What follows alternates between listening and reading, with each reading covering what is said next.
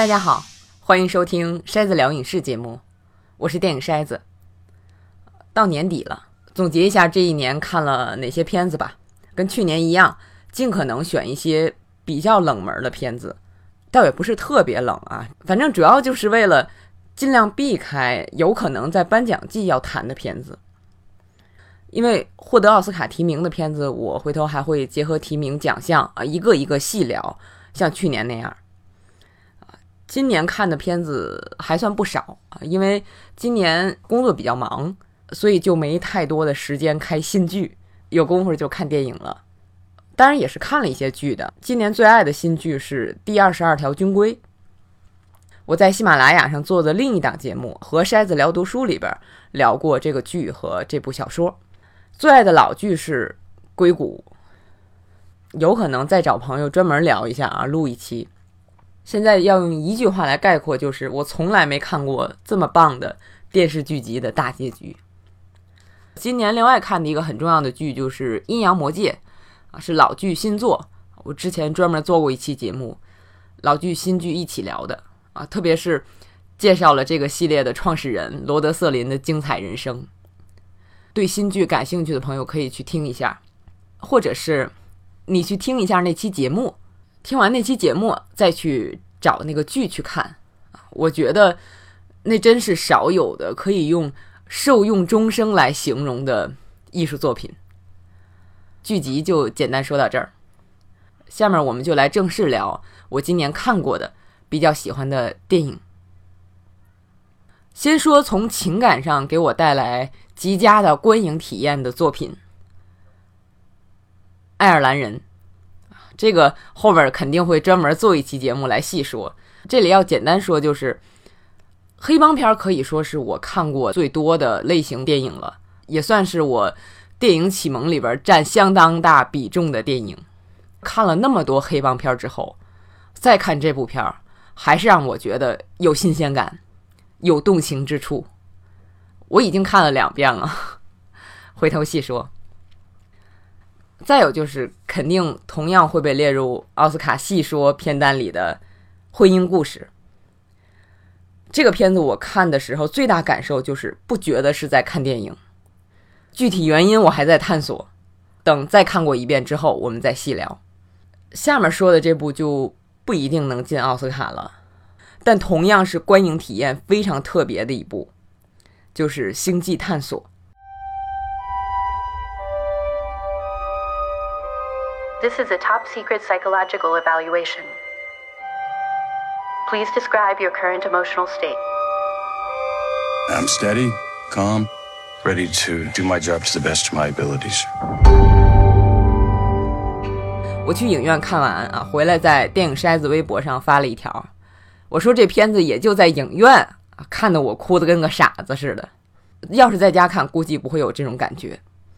这话并不是说这片子不好，相反，我觉得我这个感觉表现出了创作者对电影这门艺术的理解，就是它的节奏正正好好，让你在影院集中精力观看的同时，又有时间思考其中的内涵。还不至于胡思乱想、走神儿、跳出情节，它的节奏计算的非常精准。这要是在家看，因为有各种干扰，观众很可能没有足够的时间去思考其中的深意，就会感受不到那种情感的冲击，因为他不等你啊，错过了就过去了。它绝对不是我们印象中那种慢悠悠的艺术片儿，有时甚至让你怀疑影碟是不是卡住了啊！我曾经看片的时候有这种感觉。它的观赏性还是很强的。我觉得这个电影故事很像寓言，它这里边反映的，就是我们平常，比如许多都市人啊，巴不得自己清静一下。这男主角可以说是有了最理想的清静的环境。但是经过这么一场孤独，他体会到了与人交流的可贵。另外一点就是，这个男主角其实也老大不小的了。但是直到步入中年，他才开始真正理解父辈对自己的影响，特别是从根儿起的那种影响啊！自己以前一直以为是独立塑造而成的个性，现在才知道怎么来的。你细想想，有点可悲，但这也有可能是改变的开始。再有一点就是，我从他父亲身上感觉到的，有的人穷尽一生想要追寻一个东西，但当那个东西实际上不存在，或者说你根本追不到的时候，有的人不愿意承认，结果这个追寻本身就成了目标。一旦停止追寻，这个人的人生就完了。但也有一种可能，同样追寻本身就是目的，但是你可以在追寻当中体验，不是只有你追的那一个目标，而是你可以把人生体验作为目标，追寻只是一种体验的方式。这个片子里有两个地方让我特别感动，一个是男主角在太空里。有那么一刹那，他想，就这样吧，放弃吧。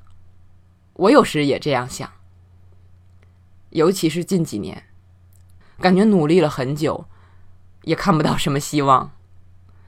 自己的生活和这个世界都并没有变好，甚至有可能更糟。苦苦追寻是为了什么？我特别理解他想放弃的这一点。但也很理解，当你想放弃的时候，也许就那么一点点光，又让你决定坚持下去。这是让我感动的一个地方。另一个地方是，男主角乘坐的那个逃生舱落到地球上，他看到有人来救他的时候，眼角流下了泪水。我当时觉得，哇！皮特演的真好啊！其实整个片子我都有这种感觉，是这一个点帮我把这个感觉释放了。布拉德·皮特一直是我不太喜欢的演员，经常有人跟我说什么《燃情岁月》呀、《大河恋》啊，他在里边有多帅多帅，我并不觉得。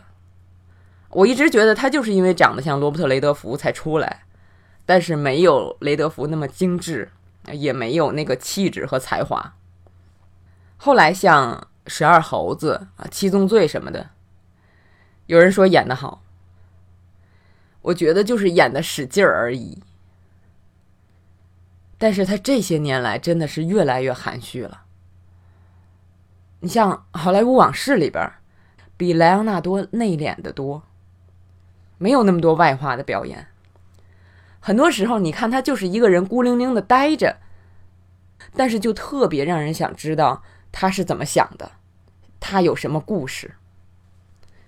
更好的是在《星际探索》里，让你觉得他完全没有在演，特别自然，非常内敛。但是因为这是太熟悉的演员了，观看的过程中，我有时就在想。哪怕你觉得一个并不太有天赋的演员，只要用心，经过多年的实践，也能成为行业中的佼佼者。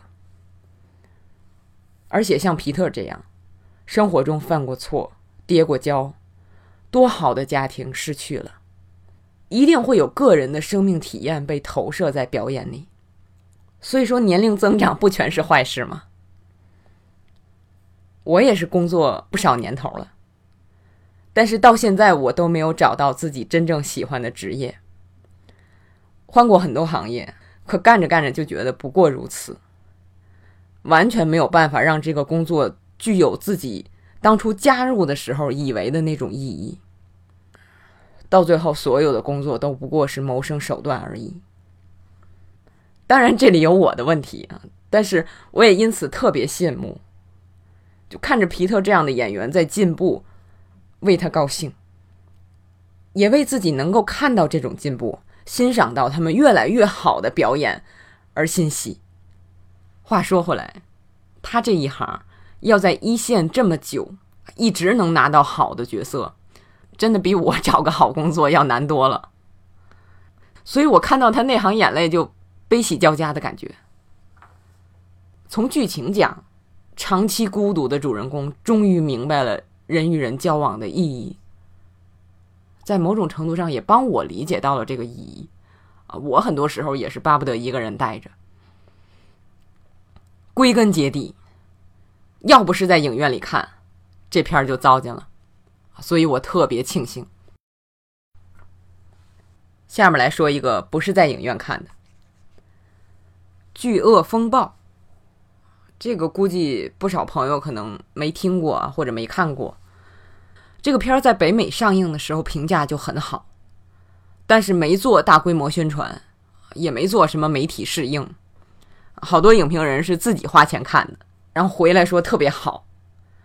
但是就因为没做什么宣传，所以没掀起太大的波澜。因为本来就是小成本惊悚片嘛，野心也不大，拍摄时候的场景其实都特别简单。这个故事的灵感来源是佛罗里达州发了洪水之后，鳄鱼池的鳄鱼游到大街上，就受了这个新闻的启发。然后创作者编了一个什么样的故事呢？就是父女俩，啊，女儿二十岁左右，父亲五十来岁。被困在自家地下室，鳄鱼就在他们身边，他们没有办法逃走。水越涨越高，情况危急。这个片子里边演父亲的是我一直特别喜欢的演员巴里佩珀 （Barry Pepper），是当年《拯救大兵瑞恩》里的狙击手。他有好多作品我都特别喜欢啊，所以这位演员只要一出作品，我就会看。虽然近几年作品少了，啊，大伙儿知道的可能就是《移动迷宫》，他在里边演那个抵抗军的首领。《巨鳄风暴》的女主角也是《移动迷宫》的女主角。这两个人都是那种看起来很精神、身手矫健那种，因为演的时候要一直在水里折腾啊，跟鳄鱼搏斗。我看这个片子的时候，吓得一层一层的鸡皮疙瘩起来，就特别过瘾，好像肾上腺素都被调节起来了。我刚才说今年工作忙，然后被这个电影一吓，感觉整个人的精神都为之一振，状态就好很多。这个电影让我想起当年的大白鲨，当时斯皮尔伯格在拍那个片子的时候，鲨鱼的模型总是做不好。他就不得不想各种辙，来营造惊悚的气氛，比如用那个漂浮桶来代替鲨鱼，还有用人的反应，还有音乐来营造紧张的气氛，反倒显得特别可怕，因为这是让观众自己想象、自己害怕。这个片子的各位创作者后来接受采访的时候说：“如果像现在有特效随便可以用。”可以让鲨鱼不时的冒出来一下，可能就没有这么好的效果了。《巨鳄风暴》里边没总让鳄鱼出现，用鳄鱼的缺席来营造紧张气氛。我觉得一方面是受了大白鲨的启发，相当多的这个类型的片子都是受了大白鲨的启发。再有就是因为它是小成本制作，少点鳄鱼镜头肯定更省钱。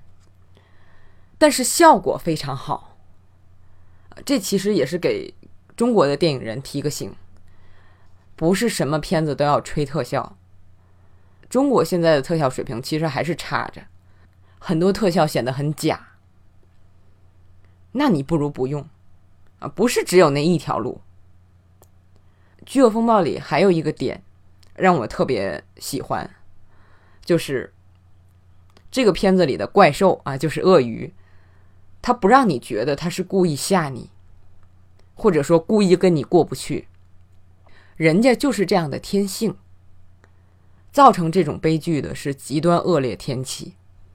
我看的时候就想，现在这种气候变化再发展下去，可能在不久的将来啊，我们的家里也会飘来各种各样的不速之客了。这是巨鳄风暴。今年还有一个片儿让我起了很多鸡皮疙瘩。那就是碧昂斯的归家，是个纪录片，记录的是二零一八年碧昂斯在 Coachella 音乐节上的专场演出的台前幕后。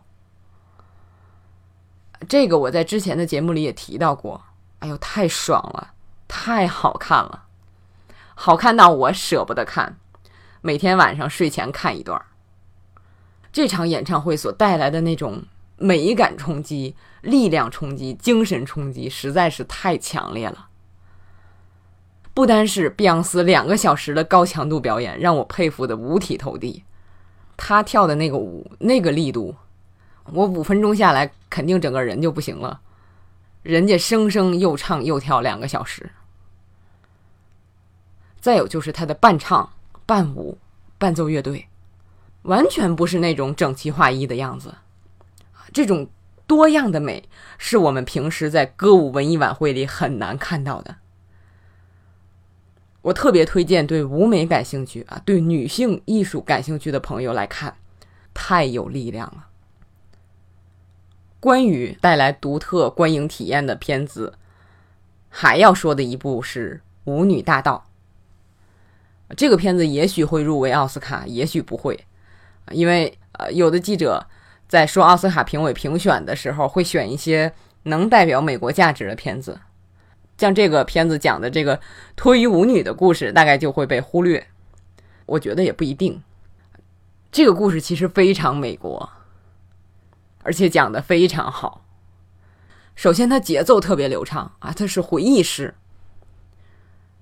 因为这个故事是根据一则新闻报道改编的，那么这个片子被切成几段儿，那么每一段儿开始都是受访人接受记者采访，那么这种模式就保证了在比较短的时间内，创作者可以讲几个不同时间段的故事，跨越十来年。然后拿这个回忆者的叙述断开。再有就是片子里对那种纸醉金迷的生活表现的太舒适了，像《了不起的盖茨比》也是表现金钱买来的迷乱生活，但那个我觉得是明显的旁观感。而《舞女大道》这个片儿特别有代入感，就是让观者好像也和主人公一起享受。这个片子讲的是什么故事呢？我不知道大家看过没看过《大空头》，就是前两年讲次贷危机那个得到奥斯卡最佳改编剧本的片子。那里边投行的几个机灵鬼，最早就是从脱衣舞女那儿发现这个经济有问题，因为华尔街的人特别喜欢到舞厅花钱，可以说是春江水暖鸭先知了。而《舞女大道》这个片子，就是从脱衣舞女们的视角出发。讲他们从生意好的不得了，到经济危机之后没生意做，想办法怎么拉客。这个片子其实也展现了这些舞女们的道德标准怎样一再下降的过程。演员都很好，詹妮弗·洛佩兹还有康斯坦斯·吴，这个片子可以说是群像，而且它既不是说把。舞女们表现成无脑的寄生虫，也不是特意要表现他们有多独立，给你感觉就是一群文化程度不高啊，也没有其他谋生技能，但是在赚有钱人的钱上很有手段的女性。真正到了这个小屋里边，镜头给你表现出的是他们的那种控制力，但是他们不太会经营自己的财产。有了钱就烧包，其实大家都不是什么好人，啊，是很简单的坏人，为了谋生不择手段，甚至没有太多的羞耻感。但是影片会让你理解他们是怎么想的。有的时候，影片所表现出来的那种代入感，让你觉得哇，有钱的生活真是好啊。但是自始至终，你都知道不会有好结果。说完了从情感上给我观影体验很好的电影之后，下面我们再换个角度，说说今年的观影从形式上给我留下印象很深的电影。首先要说的也是一部前不久我到影院看的电影《利刃出鞘》。Ladies and gentlemen, I would like to request that you all stay until the investigation is completed. What? Can we ask why? Has something changed? No. No, it hasn't changed, or no, we can't ask.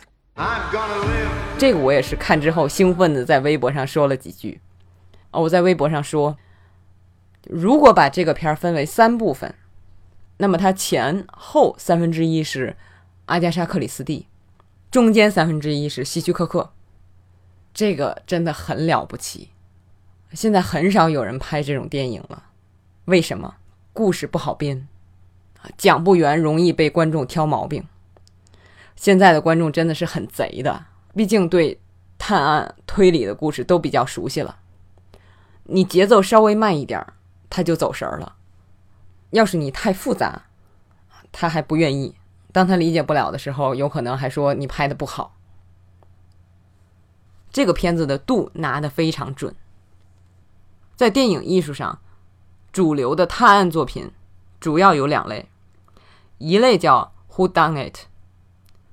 谁做的这个模式？另外一类是希区柯克模式。谁做的指的是案件发生之后，啊，作案的人被圈定在一个范围内，这些人都有动机啊和可能作案，然后由警方或者私家侦探展开调查，最终揭开谜底，揭露真凶。这类故事在电影里很多。为什么说？他像阿加莎·克里斯蒂呢，因为阿加莎·克里斯蒂的小说一般都是这种模式，然后他有好多小说拍成了电影，其实还有好多谁做的这种模式的电影，但是阿加莎·克里斯蒂这个可能辨识度更高啊，大家更熟悉，像《无人生还》《尼罗河上的惨案》《东方快车谋杀案》啊，都是很有名的电影，都是这种模式，而。希区柯克模式，顾名思义啊，是悬念大师希区柯克的代表性的讲故事的方法，就是先将凶手告诉观众，接下来由观众跟着凶手走，跟他一块胆战心惊的观察有没有人发现这个秘密。当然，有的时候是观众知道凶手是谁，然后主人公不知道凶手是谁，然后观众就一直为主人公担心。那么，不管是谁胆战心惊啊，反正。这个悬念就有了。其实，希区柯克在一九三零年拍的电影《谋杀》是谁做的那类的故事，但是拍完他说他不喜欢这种故事，啊，觉得没有悬念。结果后来拍的就都是我们熟悉的这种了，典型的像《电话谋杀案》《夺魂锁》啊，都是这个类型。利刃出鞘就是谁做的和希区柯克这两种模式的结合。就是说，整个的电影里边，在案件调查过程中，出现了从不知道凶手是谁，到知道凶手是谁，到又不知道凶手是谁这么一个过程，而且它结合的非常流畅，转换处严丝合缝，让你看的时候觉得就是讲故事，而不是他刻意在换模式玩。所以这个片儿可以说是在充分借鉴传统模式的基础上，给人以新鲜感，让人特别欣喜。我在以前的节目中提到过好多次了，这是我特别喜欢的拍电影方式，因为前人试验了那么多年，试出来的电影这门艺术的奏效的表达方法，你用就好了，然后在这个基础上创新。现在一些电影人是。前人试过失败了的方法，他还拿来用，继续失败，或者说是前人试过的方法照搬，就显得很俗。而《利刃出鞘》这部电影，它所使用的模式，之前非常火，但是这些年来很少有人做了。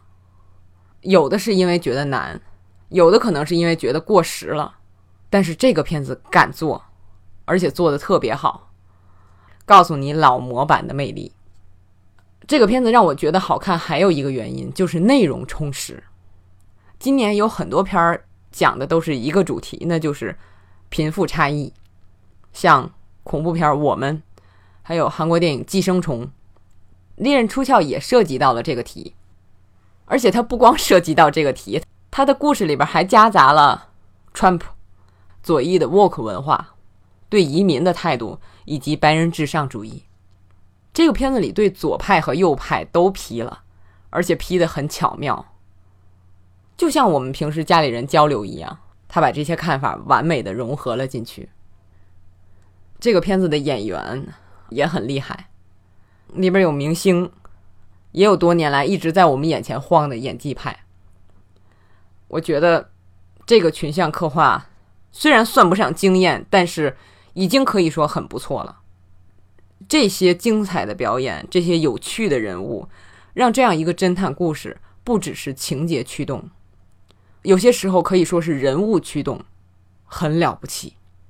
这是这类电影里比较难做的，因为你一人物驱动就容易漏底。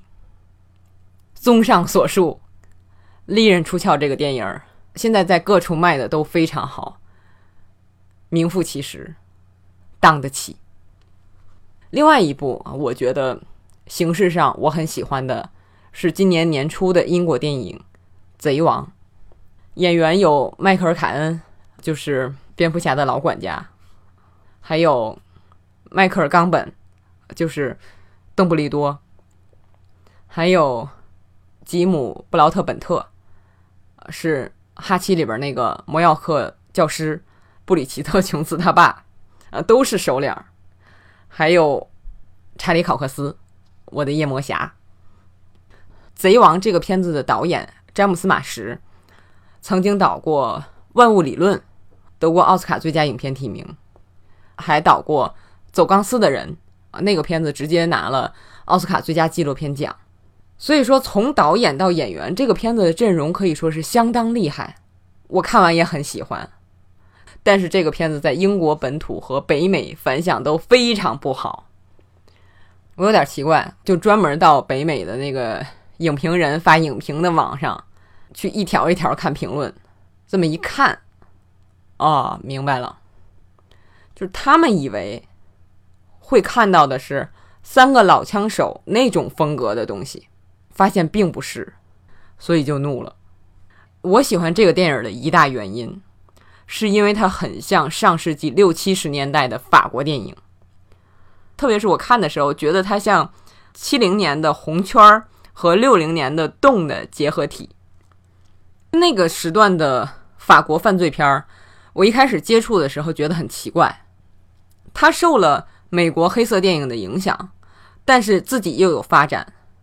我当时看的时候就觉得，创作者为什么要把盗窃啊、逃狱这个过程表现的那么详细？一个人在地上凿那个洞，大伙儿一块儿看着，然后他就凿啊凿，凿啊凿，就带着观众看他凿那个地。怎么跟纪录片似的？但是看着看着就让人入神了，因为你对这个特别揪心。凿的时候你跟大家一样着急，怎么还凿不透？同时你又怕声音被别人听见。哎，这个效果倒是挺好的。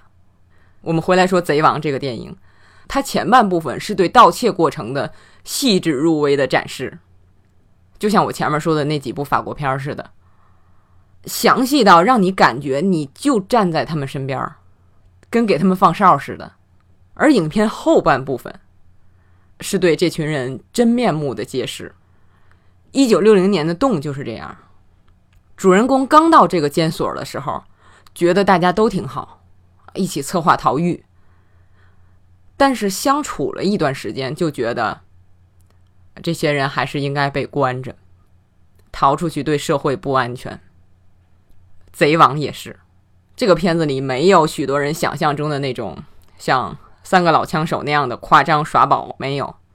在这个故事里，你爱的这些老戏骨，没一个好东西，他们都是惯犯，做了一辈子坏事儿，让人不寒而栗。这种从盗窃到销赃的模式，比较早的是五十年代约翰休斯顿的《夜阑人未静》。还有达新的《男人的争斗》，再到梅尔维尔的《红圈》等等电影，逐渐发展起来的。贼王能够把那个老式的模式放到当下环境中重演，还跟时代这么贴切，真是很不容易。我觉得这也是这个片子在创作之初能吸引到这么一群知名演员的主要原因。而且我们刚才说了。导演詹姆斯·马什是拍纪录片出身的，或许也正因为如此，他才能够把这桩真实事件改编的不落俗套，结果跳出了多数人的安全区域。我觉得这其实只是那些观众的遗憾而已。想想挺有意思。如今的一些影评人口口声声把老片奉若经典。却对这种对老片继承的非常好的片子嗤之以鼻。也许是我小心眼儿啊，我实在不由得怀疑他们的那份对经典的敬畏到底有多少真心。这个片子还保持了英国人一向的自黑风格。这里面有一段道歉案发生之后，警方接受记者提问，啊，警长说。我看这个现场啊，他们明显是高智商、体力充沛、组织完备的作案团伙。然后记者说：“所以作案者不是英国人吗？”下一个问题。If anyone's the weak link, it's Brian. Brian and Kenny. Yeah, Brian Kenny. And Billy. They're like a pack of starving rats. Just so disappointing when people stoop to backstabbing. 另一部从结构上给我留下深刻印象的是纪录片《One Child Nation》，可以翻译成“一孩国家”。我看有的地方翻译成“独生国度”。顾名思义，讲计划生育的。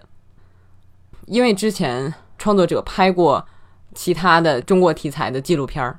所以，当中国邀请他参加电影节的时候，他自己都有点意外。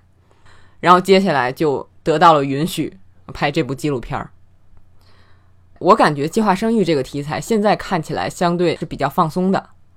你像《地久天长》不都送出去评奖了吗？但是我对那个片子的看法之前说过了啊，不再提了。我跟朋友介绍这个一孩国家的时候，基本上就是两句话，也这样介绍给各位。第一句是，在我想象中，这个题材的电影有可能表现的内容，这个片子竟然都没有提。第二句是，整部影片的结构相当清晰，层层深入，最后深到用我最狂野的想象力也想象不到的地方。我看到这个片子最后三分之一的时候，感觉心头是在抖的。啊，不停的发抖，这种体验从来没有过。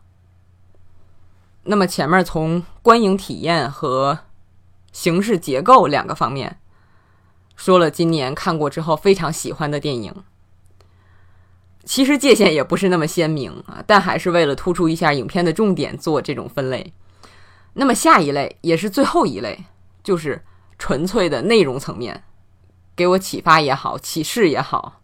那么，用人们经常说的话，就是电影扩展了我们的生命体验。有的故事可能是我们这辈子都不会遇到啊，甚至不会想到的人和事儿；有的是我们可能曾经遇到过，或者是即将遇到，但是从来没有从这个角度想过的故事。所以，好的电影能够让我们像活了几辈子似的，或者说能帮我们。好好的活好这辈子。我前两年一直说我最爱的青春片是二零一五年的《我和厄尔以及将死的女孩》，现在又多了一部，就是二零一八年的八年级。Hey guys, uh, it's Kayla back with another video. So, the topic of today's video is being yourself. Being yourself can be hard, and it's like, aren't I always being myself? And yeah, for sure. But being yourself is like not changing yourself to impress someone else. 这个片儿在北美影评人中的评价相当好，所以哪怕颁奖季错过了，我还是要找来看看。结果很庆幸自己看了，和2017年的《博德小姐》一样，这个片子里的小女孩跟我并没有什么相似之处。她比伯德小姐的年龄小。那个是要上大学了，这个才八年级。伯德小姐里边的女孩比我张扬，我看到的时候，说实话好烦，从头烦到尾。八年级里边这个小妹妹太羞涩了。我上学的时候跟这两个人都不一样，但是跟博德小姐不一样的是，八年级这个电影能让我产生强烈的共情，因为这个片子的表达太坦诚了，坦诚的让你跟着女孩一块儿感到尴尬，有时又能跳出来，产生一种特别怜爱的感觉。我看的时候就想，孩子呀，这些烦恼等你过了这个年龄段就不会有了。但是，人生每个阶段都会遇到那时候特有的困扰。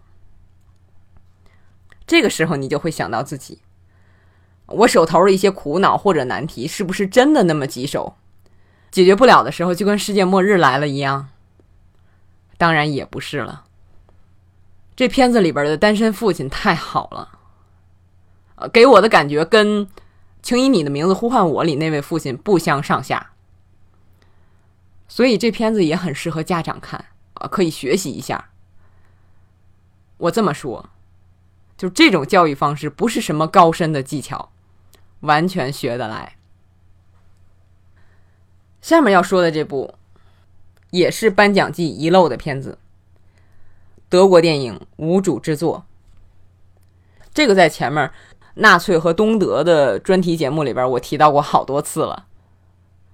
听过那些节目的人，对于我对这部片子的喜爱程度，大概已经了解了。我觉得这部片儿比导演之前获得奥斯卡最佳外语片的作品《窃听风暴》要好，没有那么痴迷于戏剧冲突，而是给了故事很多的喘息时间，带着观众一起体会主人公的所见所感，以至于到影片最后。就像跟着他在影片最后把那一幅画画出来一样，你完全理解他的创作过程和创作思路。你比电影里边除了作者以外的所有人都更能理解这部作品里的深意。我从来没看过一部电影能把一件艺术作品的内涵表达的这么深刻、自然、水到渠成，特别美的一部片儿。另外想说的几部片儿，也是在之前的节目里提到了，但是我还是想在这儿列出来，希望大家不要错过。一个是完全换了个角度看人生的《玩具总动员》，再有就是最理解女性内心的超级英雄片《惊奇队长》，还有让我看的大哭的僵尸片《逝者未逝》，不是吓哭的啊，而是。帮人反思，啊，这个是在十月的节目里说的，《玩具总动员》和《惊奇队长》都是专门做了专题说的。下面再说的一部就是之前没聊过的了，这个片子叫做《我叫多麦特》，讲的是草根电影人圆电影梦的故事。这类电影有名的都已经有很多了，像艾德伍德。灾难艺术家啊，甚至包括周星驰的《喜剧之王》。但是说实话，这些电影我都不太喜欢，因为主人公总透着一种缺乏自知之明的自大，也可能跟我不太喜欢这些作品的创作者一贯的风格有关，就总觉得人物像戴着面具，隔着一层，有很强的漫画感。我叫多麦特，可以说是这类题材的电影里边第一部让我真正喜欢的。看到后边甚至还掉了眼泪。这个片子给我的最大感觉就是真诚。这个故事也是有真人原型。首先，这个主角多麦特他不是那种狂妄的圆梦者，他很有脑子。从在夜总会做主持，到讲笑话，再到把笑话录制成唱片。他都很清醒啊，就是为了出名赚钱，而且他的作品不是圆自己的梦那么简单。他从开始讲笑话就能把大家逗得哈哈大笑。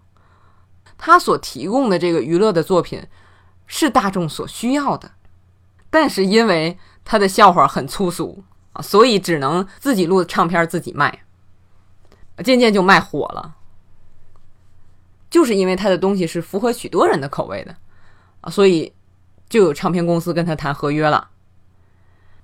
他的那些笑话确实很俗气，你甚至可以说是很恶俗。但是，他对黑人说唱艺术是很有贡献的，就是他把这些笑话押韵了。反正我听起来觉得非常好听。然后你再看观众前仰后合的反应，你也会受到影响听着也挺高兴。杜麦特在夜店演着演着就想：“哎呦，我这一年到处不停的讲笑话，才能演多少场？我要进电影院，这个胶片是可以到处放的。而且他拍电影不是说随便找几个认识的人就上了，他知道自己不行，他找行的人。”哪怕是电影学校的学生，他觉得也比自己懂得多，那我就听人家的。真的是特别恳切，特别真诚。我觉得这才更符合现实中草根做事的心态。这个片子其实是群戏啊，每个配角都有闪光的地方，而主角艾迪·墨菲演的非常好，我觉得配得上奥斯卡提名。但是今年好片太多，奥斯卡竞争太激烈了，看情况吧。再说一个群戏，让我觉得非常尊重个体的片子，那就是《翠丝》。我去年年终总结的时候说到的华语电影是《我不是药神》，每年能有一部华语片进入这个年终名单啊，我就知足了。翠丝这个片儿是讲跨性别者的，这个题可能乍一听会让有些人敬而远之，不必。首先，他拍的特别美，特别生活化，没想到这么充满人性关怀，看得我泪流满面。对人物可以说是同情的恳切，批评的犀利。也没想到这个片子的结构这么精细。那他在横向里边，社会全局都涉及到了；那么他在纵向里边，对个人的内心挖掘的非常深刻。整部片儿层层深入，让人一直有惊喜。今年另外还觉得不错的，展现个体尊重的华语电影是《沦落人》。那个片可能不少朋友看了，那个片很好看啊，也让我觉得很敬佩。但是跟《翠丝》比，我觉得就差着不少了。缺少惊喜，但是依然让人感觉这片土壤能够拍出这些这么有人文关怀的电影，太宝贵，值得珍视。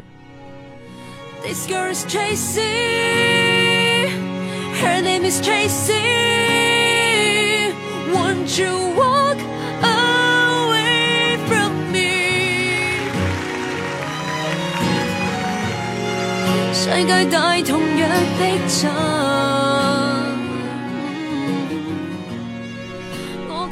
下面要说的，从内容上让我觉得，啊，这一年一定不能错过的电影，就是《脱欧无理之战》和《隐私大道》。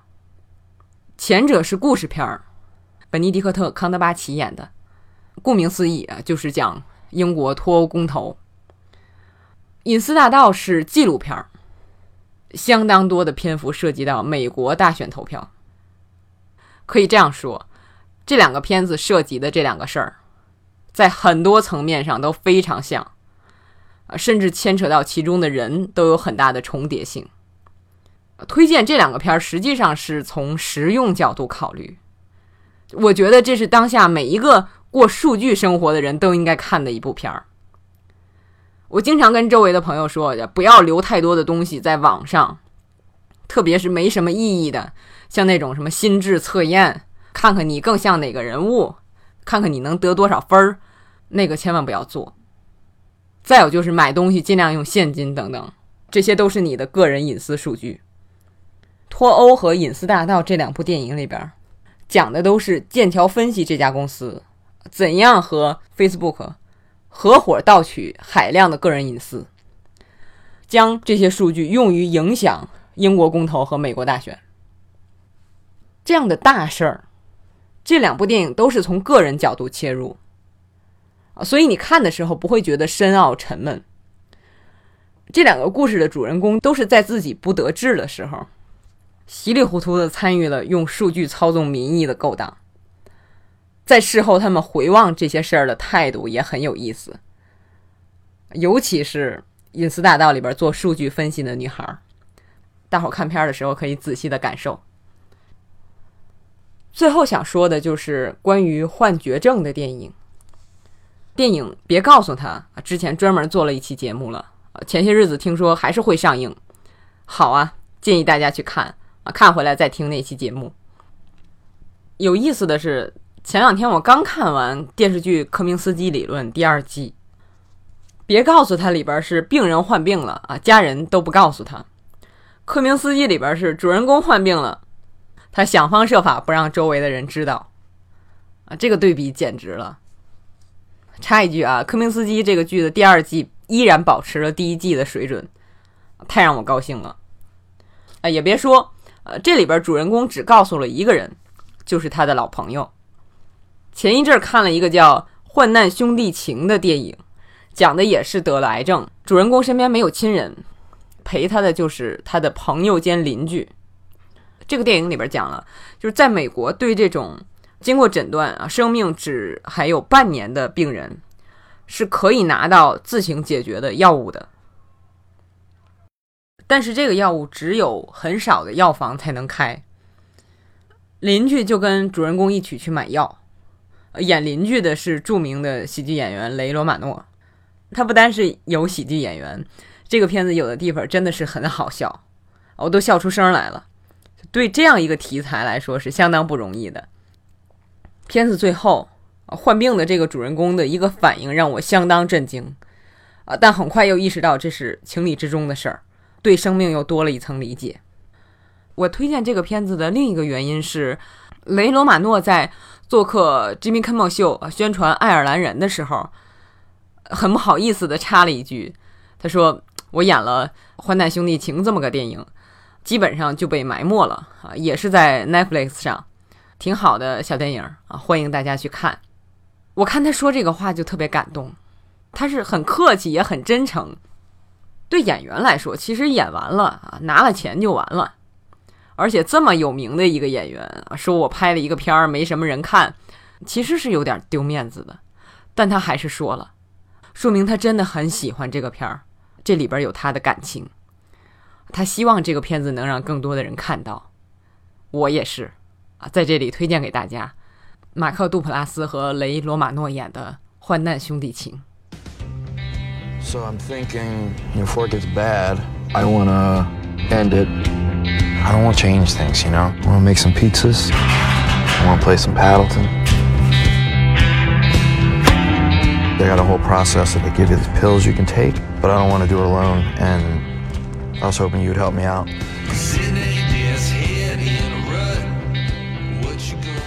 好。二零一九年看过的，到年底想推荐给大家，希望各位朋友不要错过的片子，都在这儿了。筛子聊影视后面的重点就会放在奥斯卡提名影片上了。二零二零年不但过年早，奥斯卡也早啊，够忙一阵儿的了。大家可以订阅这个节目，免得错过对各提名影片的点评。觉得不错的话，也请分享在你的微博、微信上，让更多的朋友能听到。谢谢大家，下期节目再见。